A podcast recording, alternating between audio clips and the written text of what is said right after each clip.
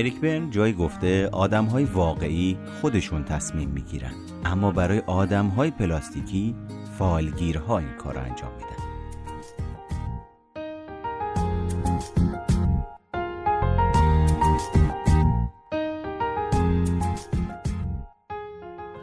سلام محمد مهرگان هستم و شما در حال گوش دادن به اپیزود 26 پادکست سایکوباد هستید. توی این اپیزود راجع به من صحبت می‌کنیم. در رویکرد تحلیل رفتار متقابل شخصیت یا من سه بعد متفاوت داره.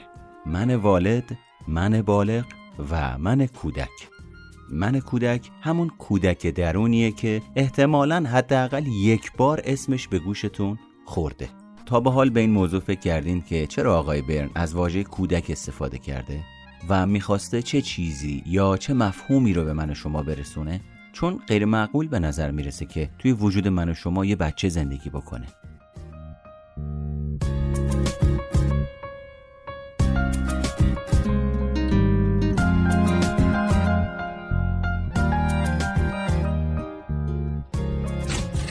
ببینین من وقت زیادی ندارم. هر لحظه ممکنه سرکله شوهرم پیدا بشه. لاله میگه شما تو کارتون بهترین هستید. هستین نه؟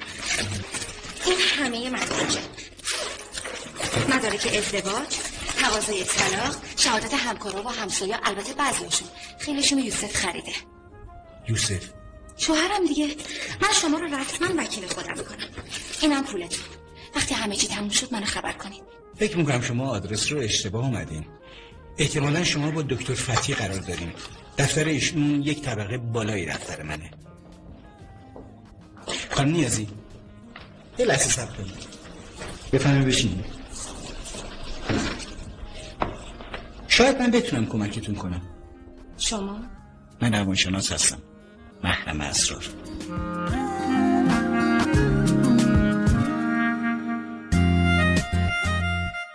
آقای دکتر من نمی‌تونم با این مرد زندگی کنم. تصمیممو گرفتم که ترکش کنم. می‌خوام برم. می‌خوام برم برای خودم زندگی کنم. آقای دکتر به اینجام رسیده. نه. اینجا. حدودا اینجا. بله. پس هنوز امیدی هست. چه امیدی؟ تو باش زندگی نکنی نمی‌دونی من چی میگم. چند وقت با هم زندگی می‌کنید؟ دو سال و یک روز. دو سال و یک روز و هفت ساعت. زن من بوده حالا گذاشته رفته. خب خب که خب باید پیداش کنم. تا به دیوونه خونه زنگ نزدم بزن به چای. نشونت میدم. آدمت می‌کنم این جملاتی که یه ماه آخر ازش میشنوم. اصلا می‌دونی آقای دکتر متوجه نیست من کیم. خودش کیه؟ من چه شخصیتی دارم؟ خودش سه مرتبه وقتی چیزی باب میلش نیست تبدیل به یک بچه عصبی و لجوجی میشه. می‌دونی؟ زندگی ما شبیه موش گربه بازیه.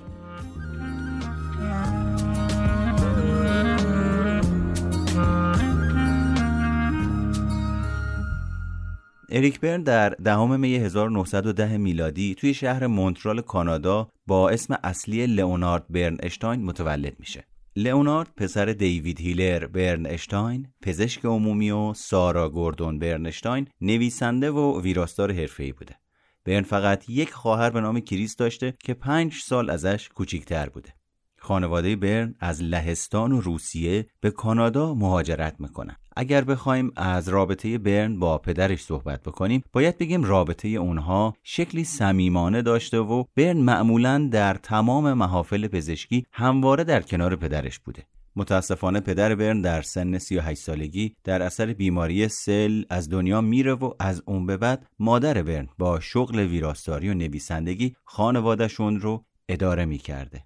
مادر برن تشویقش می‌کرده تا راه پدرش رو ادامه بده و رشته پزشکی رو دنبال کنه. تا اینکه اریک در سال 1935 از دانشکده پزشکی دانشگاه مکگیل مدرک پزشکی و جراحی خودش رو می‌گیره. بعد از اون دکتر برن به دلیل نیاز شدید ارتش توی اون زمان به روانپزشک در جنگ جهانی دوم از سال 1943 تا 1946 در یگان پزشکی ارتش آمریکا خدمت می‌کنه و در طول خدمتش از درجه سروان یکمی به سرگردی می‌رسه. توی دو سال آخر خدمتش در ارتش هم توی بخش های روانپزشکی بیمارستانی که اونجا بوده گروه درمانی انجام می‌داده. برن بعد از ترخیص از ارتش در سال 1946 در حالی که همسر اولش رو طلاق داده بود تصمیم گرفت به کالیفرنیا بره برن در سال 1947 توسط اریک اریکسون روانکاوی می شده و روانکاویش زیر نظر اریکسون دو سال طول کشیده. مدت زیادی از روانکاوی شدن برن توسط اریک اریکسون نمیگذره که عاشق زن مطلقه جوونی به نام دروتی میشه و تصمیم می‌گیره باهاش ازدواج کنه. اما اریکسون بهش میگه تا تعلیم روانکاویت تموم نشده حق ازدواج نداری. بنابراین ازدواجش با دروتی رو تا سال 1949 به تعویق میندازه. دروتی که از ازدواج قبلی خودش سه فرزند داشته از اریک برن هم صاحب دو پسر به نامهای ریکی و تری میشه. برن عاشق ایفای نقش پدر بوده. اون دوست داشت بچه های زیادی داشته باشه و برای اونها نقش پدری سهلگیر و غیر مستبد رو بازی کنه. در عین حال می‌دونست برای نوشتن چطور وقت جور کنه و کجا باید این کار انجام بده. برن در اون ور باغ بزرگش ساختمان مجزایی برای مطالعه داشت. ساختمانی که توی اون صدای بچه ها رو نمیشنید.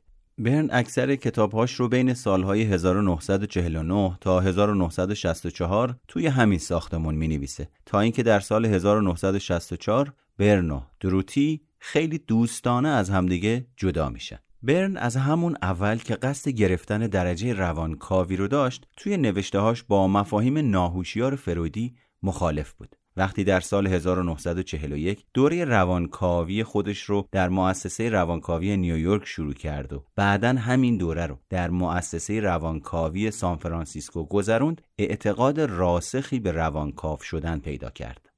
اما در نهایت نتونست عنوانی که حسرتش رو داشت اخذ کنه. توی سال 1956 درخواست عضویتش با این رأی که شرایط روانکاف شدن رو نداره و باید حداقل سه چهار سال دیگه تحلیل بشه و آموزش ببینه رد شد. این رد شدن برن رو تکون داد و اون رو واداشت گام های بلندی برای افزودن برخی نکات جدید به روانکاوی برداره.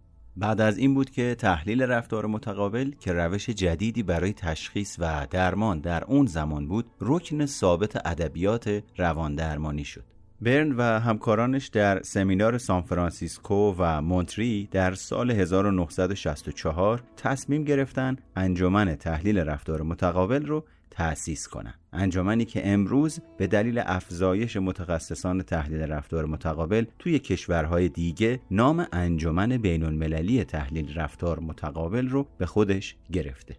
این سازمان جدید جانشین سمینارهای روانپزشکی اجتماعی سان فرانسیسکو شد. سمینار سان فرانسیسکو هم به سمینار تحلیل رفتار متقابل سان فرانسیسکو تغییر نام میده تا مشخص بشه که این سمینار فقط یکی از شاخه های انجمن بین المللی تحلیل رفتار متقابله. سالهای 1964 تا 1970 برای اریک برن سالهای بیقراری بود زندگیش بعد از طلاق دومش پرتلاطم شده بود و اریک برن دنبال همسر سومی میگشت. ناکامی برن در پیدا کردن همسر سوم باعث شد وقت بیشتری صرف نوشتن بکنه تا اینکه بالاخره در سال 1967 با خانمی به نام تور پترسون ازدواج می‌کنه. البته ازدواجش با توره باعث نشد تعهداتش در زمینه نوشتن رو نادیده بگیره. اما برن در اوایل 1970 سومین طلاق زندگیش رو هم تجربه می‌کنه. در جوان 1970 هم دچار اولین حمله قلبی میشه. این در حالی بوده که چند هفته قبل شستمین سالگرد تولدش رو در دهم می جشن گرفته بوده. برن توی اون روز به دوستاش گفته بود که خیلی سرحاله. متن کتاب بعد از سلام چه می‌گویید رو هم تموم کرده بوده و از نتیجه کارش راضی به نظر می رسیده و چند هفته ای رو به تفریح میگذرونه و از نوشتن دست کشیده بوده. تا اینکه در 26 جوان بعد از درد شدیدی که در قفسه سینش تجربه می‌کنه حمله قلبی دیگه ای رو تجربه می‌کنه. برن بستری میشه و سه هفته بعد در حالی که روند بهبودیش به کندی پیش می‌رفته و هنوز توی بیمارستان بوده دچار حمله قلبی شدیدتری میشه. و این گونه بود که اریک برن در 15 جولای 1970 فوت می‌کنه. مرسی مرسی مهندس بله؟ بله. ببخشید. آقای مهندس من هماهنگی لازم رو با کی باید انجام بدم؟ مهندس نیازی. ببخشید شما خانم نیازی هستین بله شما. من پیمانکار پروژه هستم. یعنی شما زیر پروژهاتون نمی‌خورید این روزا سرم خیلی شلوغه الانم باید برم. دل جون واسه اومدم. می‌دونین آدمایی که سر من کار می‌کنن خیلی زیاده. بنابراین فکر نمی‌کنم تو یه مورد شما بر من کار می‌کنید. اسمتون؟ من یوسف یوسف پور هستم. آقای یونس پور از آشنایی باش من یوسف پور حالا هر چی. چطور مهندس صداتون کنم که اشتباه نشه جور میل شماست خانم پیازی خانم مهندس نیازی. رفتون مهمه که مهندس صداتون کنم. شما چطور آقای موسیل پور تحلیل رفتار متقابل یکی از ملموسترین نظریه های روانشناسی نوینه. این نظریه که بانی اون اریک برن بود و مفاهیم من والد، من بالغ و من کودکش. هنوز هم مطرح و در حال تحولن در امور بالینی، درمانی، سازمانی، در روانشناسی رشد و ارتباطات، مدیریت، شخصیت و روابط و رفتار خیلی کاربرد داره. این نظریه به پدرها و مادرها، مددکارهای اجتماعی، بازرگانها و خلاصه هر کسی در هر مسندی کمک می‌کنه روابطش و خودش رو بهتر درک کنه.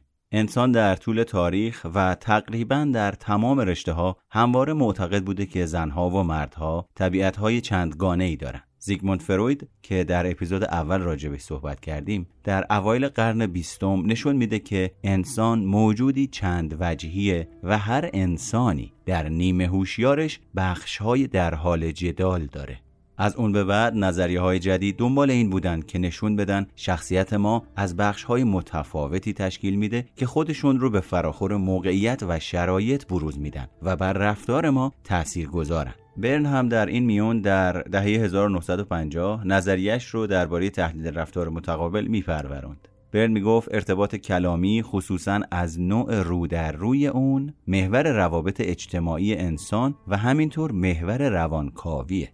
برای برن نقطه شروع وقتی بود که دو نفر به هم می‌رسن و یکی از اونها سر صحبت رو با دیگری باز می‌کنه. برن این مواجهه رو محرک رفتار متقابل می‌دونست و واکنش طرف مقابل رو پاسخ رفتار متقابل. شخصی که محرک رو میفرسته کنشگر نامیده میشه و فرستنده پاسخ پاسخگر. به این ترتیب تحلیل رفتار متقابل روش بررسی این رفتارهای متقابله که من به سمت تو پیامی رو ارسال می‌کنم و تو در جوابم پاسخی رو به من برمیگردونی. برن در عین حال معتقد بود که من ما سه بعد داره به نامهای من والد، من بالغ و من کودک. البته برداشت برن از این کلمات با برداشت عوام خیلی فرق داشت. من والد نداییه که در درون ما ریشه دوونده این یعنی منبع این صدا از بیرون از من و شما الگو برداری شده. من والد در واقع شرطی شدنها آموزش ها و نگرش های دوران کودکی ما نسبت به محیطه. پدر و مادر، معلم ها، سالمندان، هم محلی ها، امه ها و خاله ها و اموها و خلاصه تمام اطرافیان ما در دوران کودکی ما رو به نحوی شرطی می‌کنن. من والد ما کوهی از ضبط شده های آشکار و نهانه که می‌تونه دوباره پخش بشه. من والد معمولا مملو از عبارتهایی مثل به هیچ وجه، همیشه، حق نداری، مگه نگفته بودم، هیچ وقت یادت نره و دروغ گفتن کار خوبی نیست بیان میشه. من والد محصول وقایع و عوامل بیرونی دوران کودکی من و شماست. اگرچه من و شما من والد رو می‌تونیم تغییر بدیم اما انجام دادن اون در حرف خیلی ساده به نظر می‌رسه.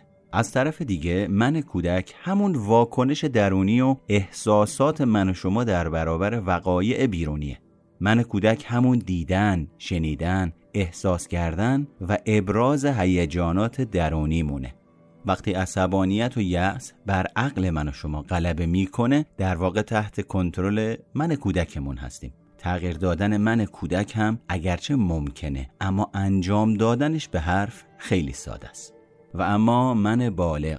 در واقع توانایی فکر کردن و تعیین و تکلیف بر اساس اطلاعات این لحظه و اینجاست. شکلگیری بالغ حدوداً از ده ماهگی شروع میشه. من بالغ در واقع نوعی از روش فکر کردن و احساس کردن و رفتار کردن برای مهار کردن و مدیریت کردن فرمایشات من والد و من کودک. اگه می‌خوایم من والد و من کودکمون رو تغییر بدیم باید از من بالغ خودمون مدد بگیریم. خلاصه اینکه من والد مجموعه از تعالیم دیگرانه که من شما از اونها الگو برداری کردیم. من بالغ مجموعه از اندیشه های ماست که در لحظه حال با توجه به توانایی ها و پتانسیل هامون اتفاق میافته. و من کودک احساس ها و هیجانات من شما درباره زندگیمونه. ما با یکی از این سه حالت من با دیگران زندگیمون در حال برقراری ارتباط هستیم. البته اینکه با کدوم یکی از اونها ارتباط برقرار می‌کنیم خیلی بستگی داره به اتفاقهایی که در دوران کودکی و در مراحل مختلف رشد برای ما در بستر خانواده رقم خورده. ضمن اینی که در هر لحظه یک عامل درونی یا بیرونی می‌تونه ما رو از حالتی از من به حالت دیگه از من ببره. از طرفی پاسخهای ما هم توسط یکی از این سه حالت من صادر میشه. جوهر تهدید رفتار متقابل تحلیل همین محرک ها و پاسخ هایی که بین من و شما و دیگران در حال رد و بدله البته در سطح دنیای روانشناختی.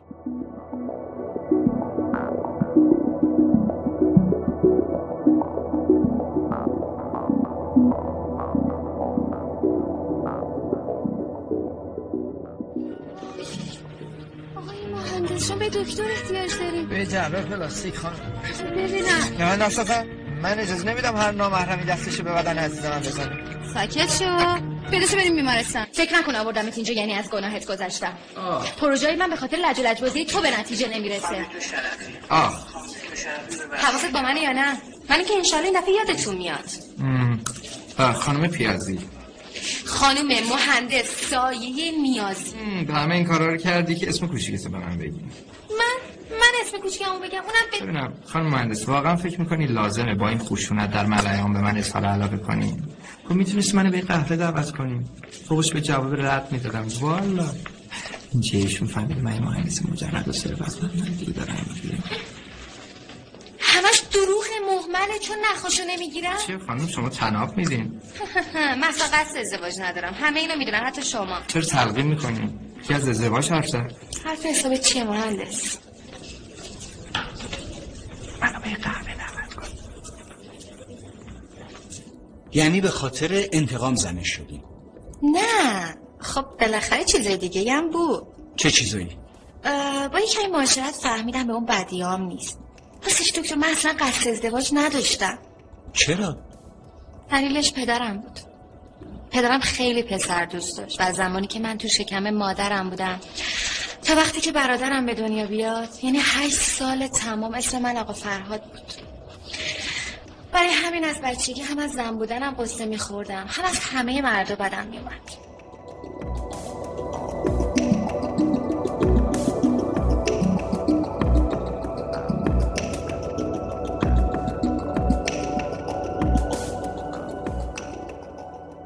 تحلیلگران رفتار متقابل میگن هر کس در واقع سه نفره. منظور تحلیلگرای رفتار متقابل اینه که مردم به سه شیوه مختلف رفتار و عمل می‌کنن. به شیوه من والد، به شیوه من بالغ و به شیوه من کودک. به این سه شیوه رفتار حالتهای شخصیت میگیم. همه ما می‌دونیم که آدمها گاهی اوقات مثل بچه ها رفتار می‌کنن. وقتی در حالت شخصیتی من کودک هستیم درست مثل بچه ها احساس می‌کنیم و دنیا رو مثل بچه ها می‌بینیم و به دنیا مثل بچه ها واکنش های هیجانی و بدون تعمل نشون میدیم. توی این حالت مثل بچه سه، پنج یا هشت ساله ای میشیم که فقط عضلات و استخونها یا به طور کلی بدنمون بزرگ شده. این قضیه در مورد دو حالت شخصیتی من والد و من کودک هم صادقه. توی این دو حالت شخصیت هم نقش بازی نمی کنیم بلکه واقعا درگیر بایدها و نبایدها. یعنی من والد و درگیر بررسی و تجزیه تحلیل وقایع میشیم. وقتی من کودک ما یا اصطلاحا کودک درون ما متنفر، عاشق، تکانشی، خود انگیخته یا بازیگوشه به اون کودک طبیعی یا اصطلاحا شازده کوچولو میگیم. اما وقتی متفکر، خلاق و خیال پردازیم بهش کودک شهودگرا یا پروفسور کوچولو میگیم. وقتی هم ترسو، گناهکار یا خجولیم به اون کودک سربراه یا اصطلاحاً قورباغه میگیم. من کودک می‌تونه هر احساسی داشته باشه. ترس، محبت، عصبانیت، خوشحالی، غم و حتی شرم. من کودک معمولا برای دیگران مشکل ساز میشه. چون موجودی خودمحور، هیجان طلب، قدرتمند و در برابر زور و سرکوب مقاوم و لجبازه. اما من کودک از بعد دیگه منبع خیر هم هست. کودک یگان منبع خلاقیت، سرگرمی و تولید و یگان منبع تجدید و نوسازی زندگیه. من کودک اگرچه تا مدتها در رفتار بچه ها مشهوده اما در بزرگ سالان هم گاهی خودش رو نشون میده. البته بهتر بگیم این بزرگ سالها گاهی اوقات از دستشون در میره و احساسی و هیجانی رفتار می‌کنن. مثلا توی بازی فوتبال یا توی مهمونی های خیلی خودمونی. گاهی هم خودش رو در نشستها، کلاس درس یا در بحث های جدی که جای صحبت های هیجانی نیست نشون میده. در بدترین حالت من کودک به طور کامل بر زندگی ما سایه میندازه. این حالت رو در آدم هایی که ناراحتی های هیجانی شدید دارن می‌بینیم. من کودک شدیدن افسرده یا معتاد این آدم ها گاهی اونها رو وادار می‌کنه رفتارهای خود مخرب و حتی دیگر مخرب کنترل نشده انجام بدن. اما من والد مثل یک ضبط صوت میمونه. من والد مجموعه ای از عقاید ضبط شده و پیش داوری های من شماست. من والد گاهی خیلی کنترل کننده و ظالمه و گاهی زندگی بخش، حمایتگر، حساس و رعوفه. این امکان وجود داره که یکی از حالتهای من به قدری بزرگ بشه و دو حالت شخصیتی دیگر رو کاملا نادیده بگیره و هیچ جایی برای استفاده کردن در زندگی روزمره برای اونها باز نذاره. مثلا فردی رو در نظر بگیرید که از من والدش به صورت افراطی استفاده می‌کنه و کودک یا بالغ خودش رو نادیده می‌گیره. چنین شخصی مشکلات بزرگی داره. چون که انسان کارآمد انسانیه که در مواقع ضروری به هر سه حالت شخصیت خودش دسترسی داشته باشه. و اما من بالغ. من بالغ کامپیوتر وجودی من و شماست. من بالغ بر مبنای اطلاعاتی که در خودمون اندوختیم عمل می‌کنه.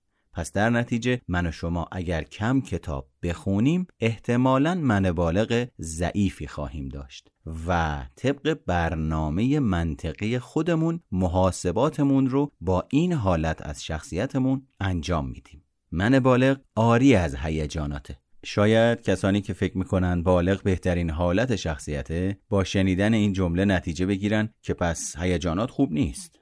اما منظور اینه که اگه می‌خوایم منطقی باشیم لازمه برای کوتاه مدت قدری از هیجاناتمون فاصله بگیریم.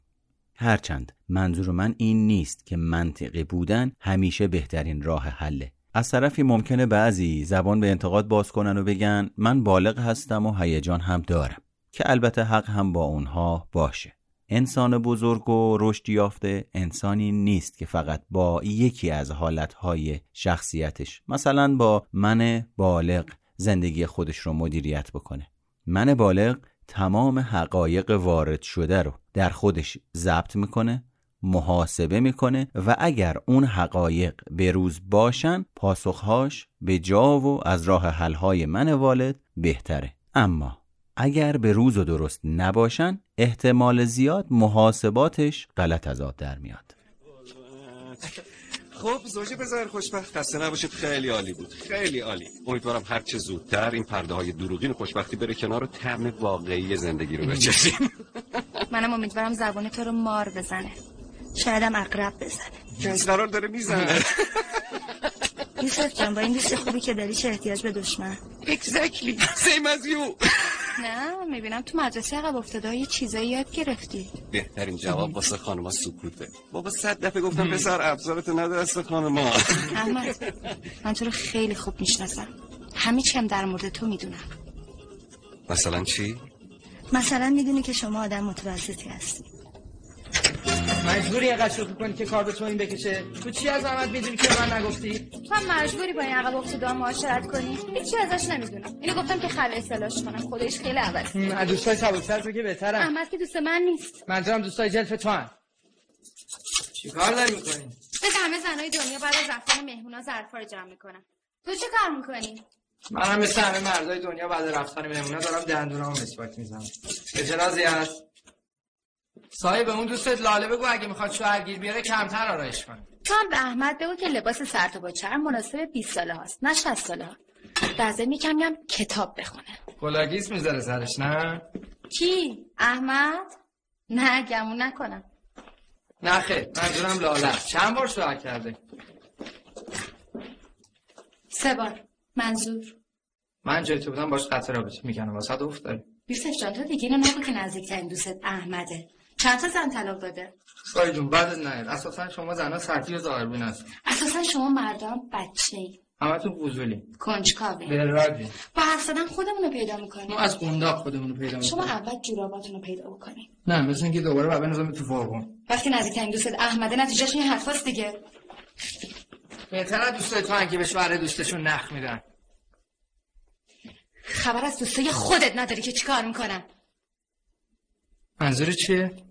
منظورم همین بود که شنیدی غیر ممکنه چطور در مورد دوستای من ممکنه برای اینکه دوستای تو جلفن دوستای تو هم پسر پیغمبرم سای بس کنه با من کلکل نکنم. فکر می‌کنی یادم رفته همون لاله خانم قبل ازدواج با من می‌کرد؟ برای تو یادته اون شب اگرم من نمیاد فکر هیچی نکن یادم. رفته همه رو من یادمه به من که زنگ. زدی یادت که من می‌ری حرف تا با. دوستاتون خودم لاله. همه احمد. سر این لاله یادم میره نمیره. این تو لاله دیگه یادت حق نیست. نداره پاچه بذاره تو خونه. احمدم حق نداره باشه بذارم. خلاصه سر کلاف و کشید اینا رشته دراز شد بله ببینم حالا واقعا دوستای نه شوهرت آقای دکتر ولی خب وسط دعوا که حلوا خیرات نمی‌کنه روزی روزگاری مدتها پیش دو آدم خیلی خوشبخت به نامهای تیم و مگی با دو فرزندشون جان و لوسی زندگی می‌کردن برای اینکه بدونید چقدر خوشبخت بودن باید بدونید اون روزها اوضاع چجوری بوده توی اون زمان به هر کسی که به دنیا می اومد یک کیف فازی نرم و کوچیک داده می‌شد. هر وقت کسی به این کیف می رسید می‌تونست یک فازی گرم شما یک گوی کرکدار و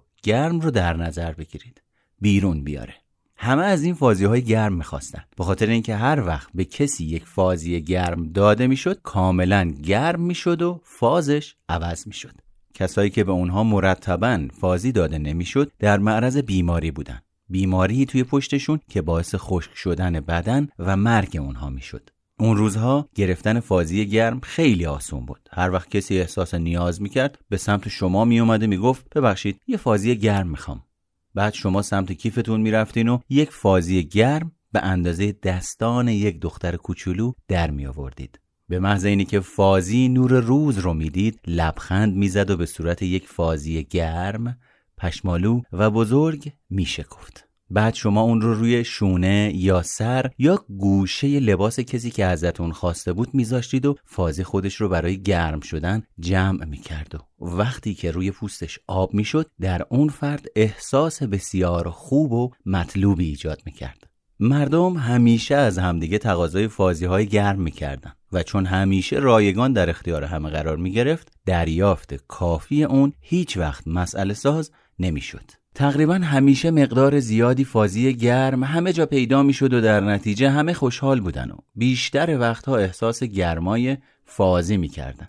یک روز جادوگر بدجنس به علت اینکه همه اینقدر خوشحال و خوشبخت بودن و هیچکس دارو و پماد نمی‌خرید عصبانی شد. جادوگر خیلی زیرک بود و نقشه شومی طراحی کرد. یک صبح بسیار زیبا وقتی مگی با دخترش بازی می‌کرد جادوگر پیش تیم رفت و در گوشش گفت تیم اینجا رو ببین. به این همه فازی که مگی به لوسی میده نگاه کن. ببین اگه مگی به این کار ادامه بده فازی ها تموم میشه و دیگه هیچی برای تو باقی نمیمونه. تیم که گیج شده بود به سمت جادوگر برگشت و گفت منظورت اینه که دیگه هیچ وقت که بخوایم فازی گرم توی کیفمون نیست؟ و جادوگر گفت نه مطلقا نه و وقتی تمومش کنید دیگه فازی در کار نیست. پس از گفتن این جمله جادوگر روی جاروش نشست و پرواز کرد. قاه قاه خندید و از اونجا دور شد. تیم که حرف جادوگر روش اثر عمیقی گذاشته بود هر وقت که مگی رو می‌دید به کسی فازی گرمی میده حواسش جمع می‌شد. نهایتا خیلی نگران و ناراحت شد. چون فازی های گرم مگی رو خیلی دوست داشت و نمی‌خواست اونها رو از دست بده. مطمئنا فکر نمی کرد که مگی حق داره همه فازی های گرمش رو برای فرزندان و دیگران و خود تیم خرج کنه.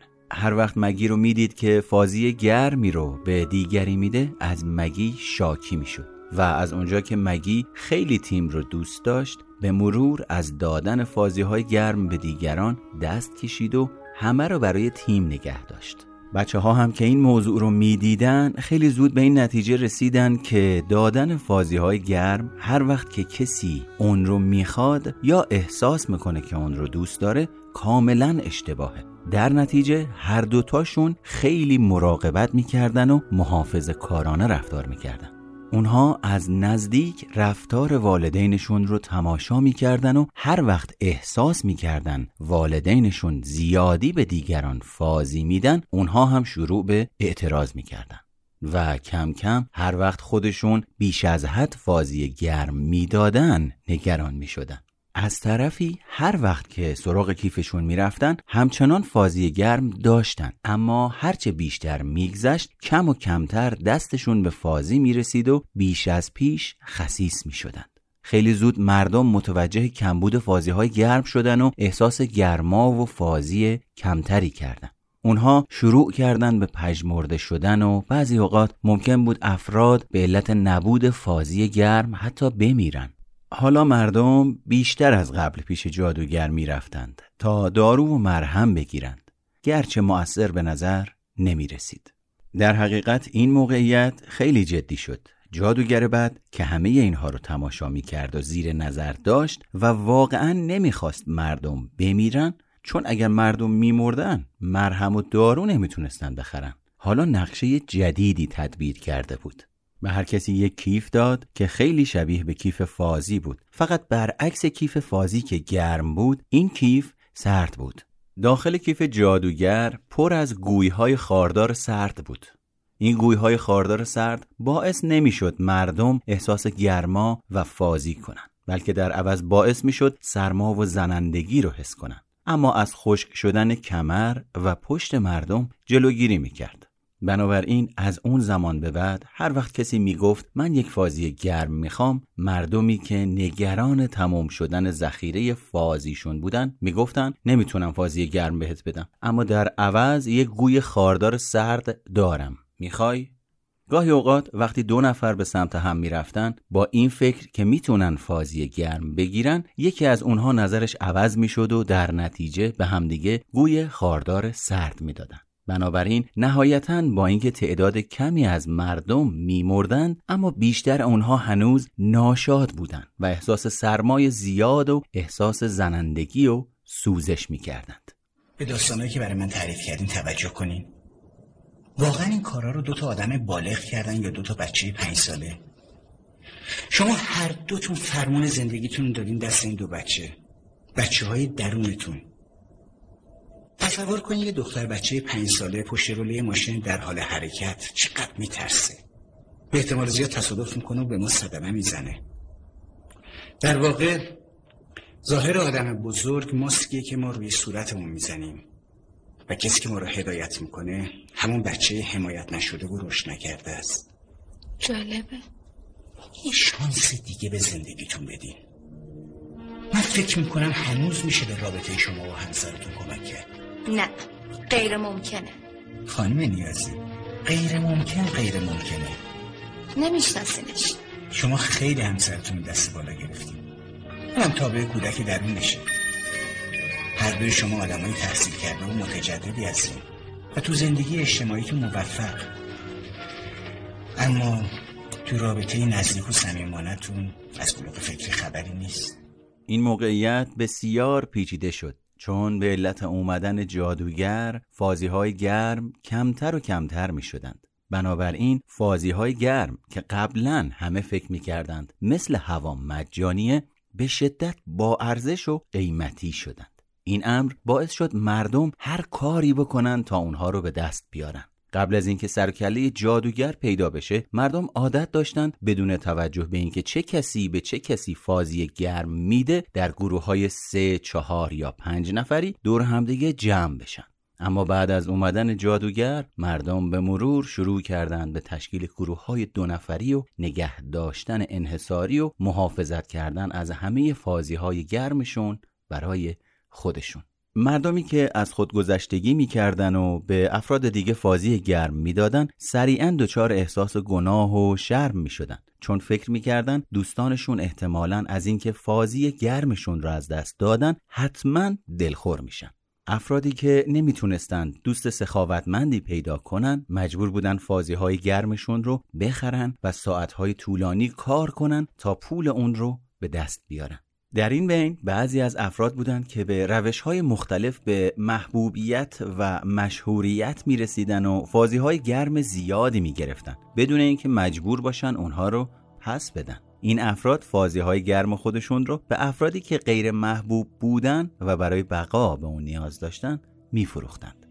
اتفاق دیگه ای که رخ می‌داد این بود که برخی از افراد که گوی خاردار سرد که به طور نامحدود و رایگان موجود بود می‌گرفتن اون رو با پوششی سفید و نرم میپوشوندن و به جای فازی گرم به دیگران غالب می‌کردن. این فازی های گرم تقلبی در واقع فازی پلاستیکی بودند و مشکلات عدیده و اضافی ایجاد می‌کردند برای مثال ممکن بود دو نفر با هم وارد ارتباط بشن و با دست باز به هم فازی های پلاستیکی بدن که احتمالا باعث می شد احساس خوبی بکنن. اما وقتی از هم دور می شدن در عوض سرشار از احساسات منفی بودن.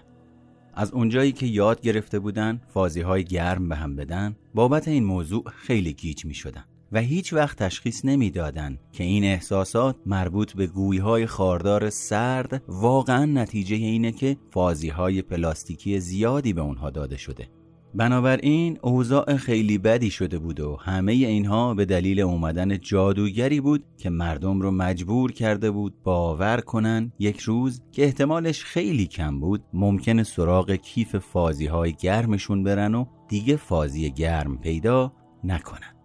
چندی پیش زن جوانی با لگنی بزرگ به این سرزمین ناشاد پا گذاشت. به نظر می رسید چیزی درباره جادوگر بد نشنیده و نگرانی بابت تموم شدن فازی های گرمش نداشته باشه.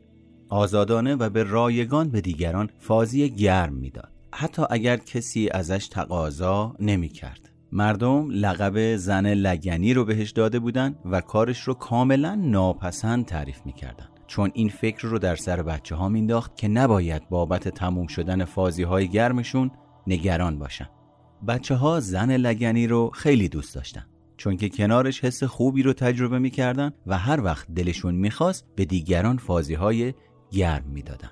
در این بین بزرگترها نگران شدن و تصمیم گرفتن قانونی برای حمایت از بچه هاشون ابداع کنن تا ذخیره فازی های گرمشون رو تمام نکنن قانون دادن فازی های گرم به دیگران به روشی بی ملاحظه و بدون مجوز رو جرمی کیفری در نظر گرفت با وجود این به نظر می رسید خیلی از بچه ها به این قانون توجهی نداشتند و علا رقم اون به دادن فازی های گرم به دیگران ادامه می‌دادند. هر وقت دلشون می‌خواست و هر وقت کسی از اونها تقاضای فازی گرم می‌کرد کاملا رایگان اون رو در اختیارش قرار می‌دادن. از اونجا که بچه های زیادی وجود داشتن خیلی زیاد. به همون زیادی تعداد بزرگترها به نظر می رسید که گویا بچه ها راه خودشون رو در پیش گرفته بودن. سخته که بگیم از این به بچه اتفاقی میافته. آیا دستور بزرگترها و اجبارشون به اطاعت از این قانون باعث میشه بچه ها از اینکه بیپروا و آزادانه به دیگران فازی های گرم بدن دست بردارن؟ آیا بزرگترها به زن لگنی و بچه ها میپیوندن و خودشون رو به خطر میندازن که همیشه به قدر کفایت و نیازشون فازی گرم وجود خواهد داشت؟ آیا گذشته و اون روزهایی که حالا کودکانشون در تلاشن دوباره به وجود بیارنش رو به یاد میارن؟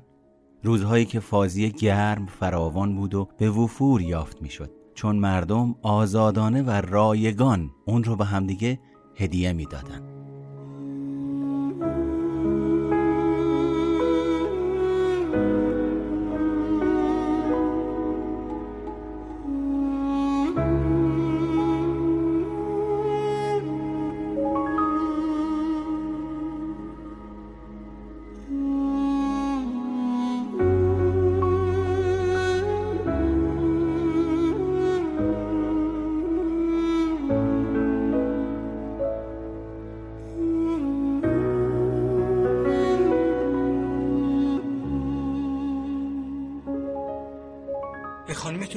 دوستش دارین حتما باید بگم. خب می‌فهمه دیگه. چه جوری خب با کارام منظورتون تشویقا و احترام به عقاید و اینجور چیزاست دیگه؟ دکتر جون میشه آشی ندی و شعار ندی؟ من فقط می‌خوام هر چی میگم اون بگی چش سخته. اون وقت زندگی بهشت میشه. آفرین. اسمش هم می‌ذاریم تفاهم. واسه من فرقی نمی‌کنه. ولی برای خانمتون فرق می‌کنه. اون یه زن امروزیه. و به من میگه دیروزی. یه کوچولو راست میگه. ببین آقا یوسف. منافع زنها توی امروزی شدنشونه و منافع مردا تو دیروزی بودن چه اشکال داره؟ من دوست دارم دیروزی باشه خب اشکال کار همینجاست دیگه. دیروز و امروز رو نمیشه با هم جمع زد. خب منها کن. وقت باید طلاقش بدیم. طلاقش بدم به خواب ببینه. من موندم چطوری صد تا کارمند ریز و درشت رو می‌تونم اداره کنم. اما پس یه زن بر نمیام. آقای دکتر یک بند رو نرو منه یه سوالی ازتون دارم. شما کدوم یک از همکاراتون رو میبوسین یا در آغوش می‌گیرین؟ دیگه چی؟ همکارای شما از شما اطاعت می‌کنن برای اینکه بهتون نیاز مالی دارن. همسر شما به همدلی و محبت و احترام شما نیاز داره. از این گذشته شما با یک نفر تو خونه زندگی نمی کنید در واقع چهار نفرید زیر یک سقف. چهار نفر؟ بله. شما و همسرتون به عنوان دو آدم بالغ و آقا یوسف و سایه خانم پنج ساله. شما چی دکتر؟ منم با یه بچه پنج ساله زندگی می‌کنم. اصلا ما زنده ایم به شیطنت این بچه کوچیک. اما فرق من با شما اینه که من اونو شناختم قادرم نوازشش کنم و براش پدری مهربون باشم. اما شما هم نمیشناسیدش هم نسبت بهش بیمهرید. اونم همه چی رو میشکنه و هر کاری دلش می‌خواد می‌کنه. خب سایه هم همینطوره. دقت کنین این جمله رو آقا یوسف سی و پنج ساله نگفت. یوسف پنج ساله گفت. ببین آقا یوسف خیلی از بچه ها با بیمهری و تحقیر و کتک قد می‌کشن اما بزرگ نمیشن. این بچه ها وقتی ازدواج می‌کنن مرتب نیازهای کودکیشون رو جستجو می‌کنن.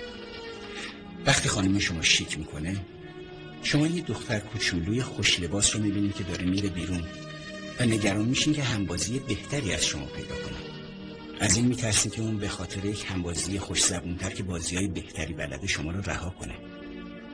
اجازه بدین این ما هستیم. درون ما یه طفل پنج ساله یه طفل سه ساله و یه یک ساله وجود داره. و حتی یک ماهه. ببین با چه روان پیچیده ای داریم. حالا با این همه بچه چی کار میشه کرد؟ با کمک هم اونا رو می‌شناسیم. نیازهاشون رو شناسایی می‌کنیم تا اینقدر با بچگیشون ظرف نشکنن داد نزنن. کاری می‌کنیم که درون ما حل بشن. آخه جوری؟ زمان می‌خواد. نوازش یعنی به جا آوردن یکدیگر نوازش ها برای زندگی ما ضروری هستند. اریک برن می گفت نخا بی نوازش خشک می شود بیماری به نام ماراسموس. بنابراین مبادله نوازش یکی از مهمترین کارهای زندگی من و شماست. نوازش ها می‌تونن تماس بدنی، تحسین یا به جا آوردن صرف باشن.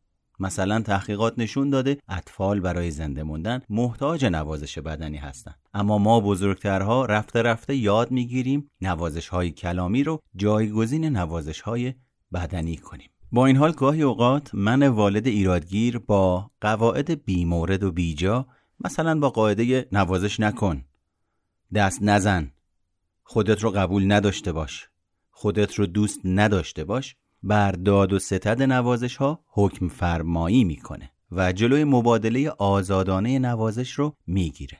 به همین دلیله که اکثر آدم ها در حالت گرسنگی نوازشی به سر می‌برن.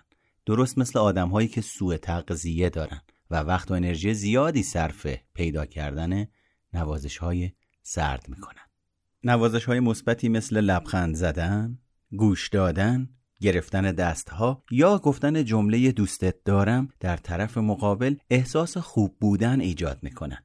به این نوازش ها کرک های گرم یا فازی میگیم.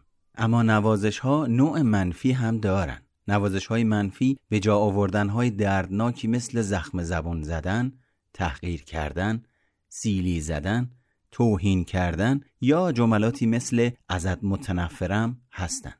ما به این نوازش ها خارهای سرد یا گویی های سرد خاردار میگیم. نوازش های منفی در طرف مقابل من و شما احساس غیر خوب بودن ایجاد می‌کنن. با این حال حتی این نوازش های ناخوشایند هم می‌تونن جلوی خشک شدن نخاع رو بگیرن به همین دلیل آدمها نوازش منفی رو به نوازش نشدن ترجیح میدن بنابراین موجه به نظر می‌رسه که بعضی از آدم ها در روابطشون عمدن به خودشون آسیب برسونن و خودشون رو در معرض اذیت و آزار قرار بدن. اونها نه به دلیل لذت بردن از آزردن خودشون بلکه برای دیده شدن این کار رو انجام میدن. آقای همش من احساس گناه زن خوب اینه که؟ زن خوب اونه که؟ واقعا زن خوب یعنی چی؟ از نظر هر کسی زن خوبی معنی میده. همطور که تعریف مرد خوب از نظر زن ها متفاوته. نگاهش به زن مثل انبول شخصیشه انگار من مسواکشم.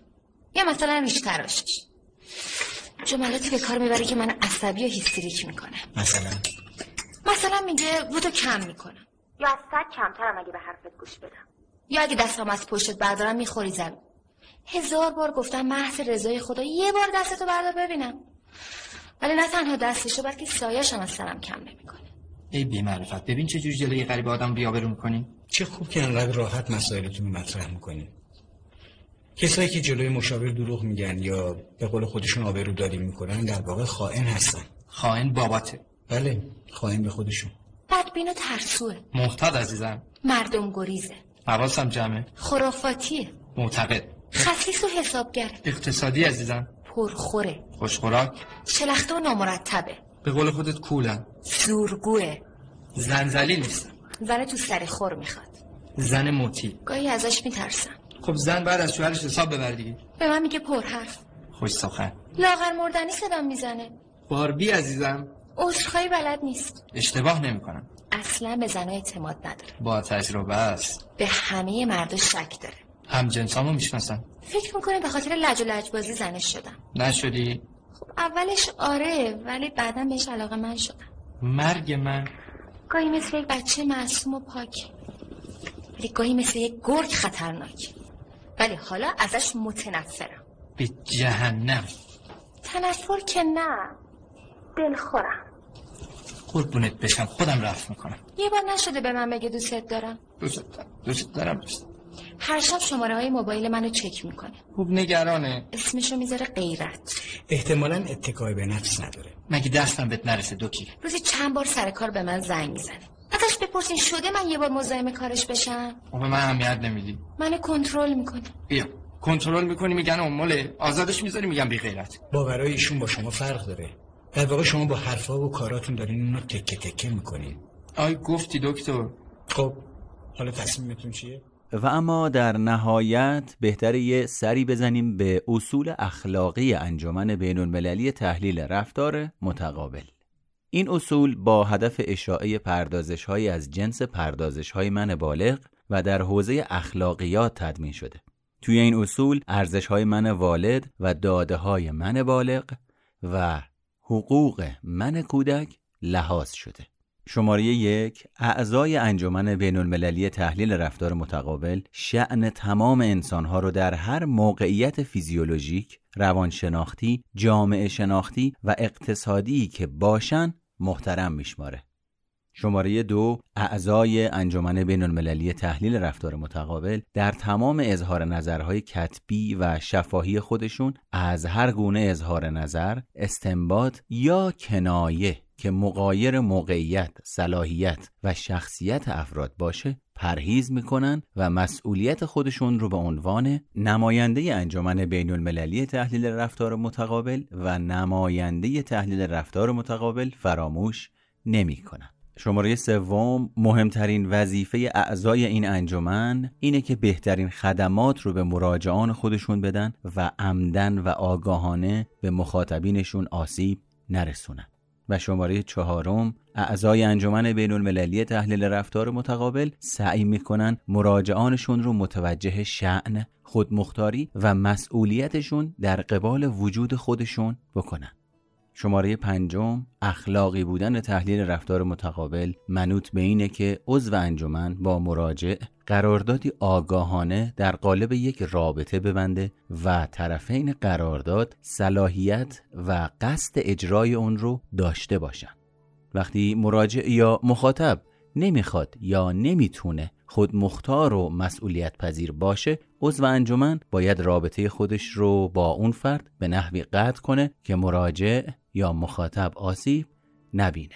عضو این انجمن نباید به هیچ صورت از جمله مسائل جنسی از مراجعانش سوء استفاده کنه. هر گونه رابطه جنسی و عاطفی بین اعضای انجمن بین المللی تحلیل رفتار متقابل و مخاطبین یا مراجعان ممنوعه.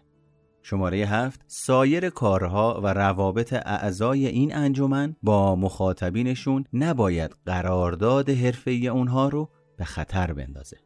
و شماره هشت قرارداد منعقده بین عضو انجمن و مخاطب رابطه اونها رو تعیین و تعریف می‌کنه هرچند بعضی از مسئولیت های حرفه‌ای عضو انجمن بعد از اتمام قرارداد هم ادامه پیدا می‌کنه برخی از این مسئولیت ها مثل رازداری سوء استفاده نکردن از رابطه برقرار شده و انجام پیگیری های لازم هستند. شماره 9 اعضای انجمن بین المللی تحلیل رفتار متقابل باید با وقوف کامل به قوانین کشوری که در اون زندگی می‌کنن به مراجعین یا مخاطبین خودشون خدمات بدن. شماره دهم اعضای انجمن بین المللی تحلیل رفتار متقابل موظف هستند مکان و فضای مناسبی برای مراجعان و مخاطبین خودشون فراهم کنند و در این فضا جلوی افشای رازها رو بگیرن و امنیت فیزیکی و روانی مراجعان و مخاطبین خودشون رو تأمین کنند. وقتی اعضای انجمن بین المللی تحلیل رفتار متقابل متوجه میشن که تعارضات شخصی یا مشکلات پزشکی و روانشناختی اونها نمی‌ذاره قرارداد رابطه ای خودشون رو اجرا کنن باید قراردادشون رو فسخ کنن یا ادامه دادن و ندادن رابطه رو به عهده مخاطب یا مراجع بگذارن. و آخرین مورد اعضای انجمن بین المللی تحلیل رفتار متقابل باید با اعمال غیر اخلاقی همکارانشون برخورد کنند و چنین اعمالی رو به مسئولان زیربط گزارش بدن. سلام دوست من از اینکه این برنامه رو برای شناخت و تکامل شخصیت خودت انتخاب کردی متشکرم. برای اینکه شخصیت خودمون رو کامل کنیم باید اول از قید دیکتاتورهای باطنی خلاص بشیم. و این کار ممکن نیست مگر اینکه با کودک درون خود یا احساسات لطیف با صلح و صفا زندگی کنیم؟ وسایل و موقعیتی رو که میگن فراهم کن. اگه گرسنه چیزی بخور. سرما و گرمای اتاقت رو کنترل کن. موبایل رو خاموش کن و تلفن از پریز بکش. یک دفتر که اسمشو می‌ذاری محرم اسرار و در صورت امکان یک وایت بورد تهیه کن. مغز ما از دو نیمکره تشکیل شده. نیمکره سمت راست که بیانگر احساسات ماست. که گاهی پنج سالشه و حتی گاهی اوقات دو ماهشه. و نیمکره سمت چپ که بیانگر منطقه. مشکل ما آدم وقتی شروع میشه که این دو نیمکره به جای رفاقت با هم برای رسیدن به خواسته هاشون به جون هم میفتن و به جون بقیه. ببین می‌خوام بهت کمک کنم که با احساساتت رفیق بشی. تو احساس داری بهش نیاز داری. سعی کن سعی کن صداش بزنی. دوباره صداش کن. مهربونتر. الان وقتشه که به این بچه نشون بدی که واقعا می‌خوای ازش نگهداری کنی. دفتر تو باز کن و یک نامه عذرخواهی براش بنویس. و از تمام کارهای بدی که در گذشته کردی معذرت بخوا از اینکه احساساتشو ندیده گرفتی. از اینکه باهاش بدرفتاری کردی. از اینکه محلش نذاشتی. و بعدا براش یک نامه عاشقانه بنویس. و بهش بگو که دوستش داری. ما قدم اول رو با کمک هم برداشتیم. حالا بیا یه نفر دیگر رو هم که درون تو زندگی می‌کنه با کمک هم بشناسیم. اون یکی یه آدم قرقروه. اسمشو می‌ذاریم ننه قرقرو. کار اون ایراد گرفتن و سرکوف زدنه. چند وقت پیش به داراب گفتی مرد که گریه نمی‌کنه. این کار اون ننه قرقرو است. اونه که دائم به ما میگه مرد خوب مردیه که زن خوب زنیه که بچه خوب بچهیه که. می‌بینی؟ چه خبره دکتر؟ بگو یه بار. ما هر کدوم یه فامیلیم دیگه. آفرین. تازه ما یه مادر دیگه هم داریم که خیلی مهربونه و مواظبمونه. به اینا مسائل فرهنگی و اقتصادی رو هم اضافه کن. وقت می‌بینی که ما چه موجودات پیچیده و متفاوتی هستیم. خب حالا برای ترک عادت هایی که صد تا سال در تو ریشه دوونده حاضری من از تو نمی‌خوام معجزه کنی. فقط می‌خوام سعی کنی. خب جوابت چیه؟ هیچ وقت قضاوت نکن. مثلا به کسی بگی خیلی بیورزه برچسب زدن ممنون مثلا خیالاتی شدی گوشه و کنایه هرگز. فرمان نمیدی. امر نمی کنی تقاضا می‌کنی. با کلماتی مثل لطف می‌کنی خواهش می‌کنم. گوشه و کنایه هرگز. تهدید نمی کنی نصیحت مقبول. مردم اینطوری رفتار می‌کنی که دوست داری باهات رفتار بشه مخصوصا با پسر کوچولوت. به درد دلش برس. با مردم اینطوری رفتار می‌کنی که دوست داری باهات رفتار بشه مخصوصا با پسر کوچولوت. به درد دلش برس. نوازشش کن خب دوست عزیز و ارجمند من اون چه که در این اپیزود شنیدید تقریبا یک قطره از تمام منابعیه که راجع به تحلیل رفتار متقابل وجود داره. آموزش این روی کرد در سطح بین المللی برای عموم جامعه در چهار سطح برگزار میشه. این چهار سطح رو دوره مقدماتی، دوره پیشرفته، دوره تکمیلی و دوره احیاء کودک درون تشکیل میدن. هر دوره های مخصوص به خودش رو داره و بر بعد خاصی از شخصیت متمرکزه و مدام در حال تحلیل کردن و جزء کردن فرایندهای روانشناختی من و شماست و مهمتر از همه باعث ایجاد یک ادبیات مشترک بین افراد میشه. جالبه که بدونید وقتی من و شما برای برقراری ارتباطمون ابزاری به عنوان ادبیات و مفهوم مشترک در اختیار داشته باشیم و با همدیگه اون رو ساخته باشیم به شکل غیر مستقیمی از ایجاد سوء تفاهم در رابطمون اجتناب کردیم این یعنی احساس بهتر در رابطه، سازندگی بیشتر و پایداری و مانایی بیشتر اون رابطه. من محمد مهرگان هستم و نه ساله که به آموزش رویکرد تحلیل رفتار متقابل مشغولم. دو کتاب هم در این زمینه نوشتم. اسم کتاب اولم الیس در سرزمین عجایبه و اسم کتاب دومم یانگ در سرزمین عجایبه. در نتیجه اگر فکر کردید که ممکنه من بتونم در زمینه تحلیلی یا تحلیل رفتار متقابل به شما کمک بکنم می‌تونید از طریق page اینستاگرامم به نشونی ام او مهرگان با من در تماس باشید. و در نهایت خواهشی دارم. این اپیزود رو به عنوان یک fuzzy گرم در نظر بگیر و اگر مایلی اون رو با ارزشمندترین فردی که توی زندگیت می‌شناسی در میان بذار. پس تا اپیزود بعدی که راجع به اریکسون یعنی کسی که با اریک برن دو سال روانکاوی کار کرد صحبت بکنیم شما رو به خدای بزرگ میسپارم. من دیگه تصمیم گرفتم من حتما عمل بفرمایید. سلام. سلام. وا شما این عجیبه این بار در زدیم. گیر میدی آقای دکتر ما بعدیم که از شما تشکر کنیم. خواهش می‌کنم. و بگیم دیگه هیچ مشکلی با هم نداریم. ما انقدر روی کودک درونمون کار کردیم. که کاملا اونو تو خودمون حل کردیم. تو همین مدت کم؟ غیر ممکنه. دکتر جون غیر ممکن غیر ممکن. و بعد از مسخره شدن مشکلاتمون من به سایه عزیزم پیشنهاد کردم که دو تایی با هم یه سفر خارج بریم. البته من پیشنهاد کردم. سایه عزیزم پیشنهاد سفر خارج کی داد؟ من؟ عزیزم کی بلیت خرید؟ من؟ اینترنت رو کی چک کرد؟ من. کی هتل پیدا کرد؟ من. اونا رو کی رحمت بود من. کی چند دونه رو بس؟ من. مشکل کیه؟ من. من. من. من. من, من. من. من. من. تو کلکل نکن به قرآن مجید میزم لت می‌کنم. من همجور باید نیستم بر بر نگات می‌کنم. آی دکتر این همسر من هر شام بار لازم داره که بنازمش تو فرم. خب وقتی رفتی خودم احمد مثل احمد بشی نتیجهش این حرفاست دیگه. سای جون دستی که نمی‌تونی ببری ببوس فرما پای متاسفم که تو دلتو خوش کردی به چند تا مسئله علیک چه مردی بابت که زنی کم بابت آقای دکتر به اینجام رسیده. نه. اینجا حدودا اینجا سای جان مادر تو امروز تو اون خیابونه نبودی؟ شوخی کردم آقای دکتر. من گفتم که بیایم شما یه ذره اذیت کنیم. اومدیم برای خدا. البته من گفتم بیایم خدا بزی کنیم. چون من گفتم. من گفتم. پیشنهاد من بود. من. من گفتم. آقای دکتر مثل اینکه این متوجه نمیشه. اجازه بدید من این کودک های درنه براش توضیح بدم. خانم پیازی ببین این منم. اینا کودک درمونن این یه کودک سه سال است. این یه کودک یک سال است. و این حتی یک ماه و این توی مغز تو انقدره ببین آقای موسیقی هم توی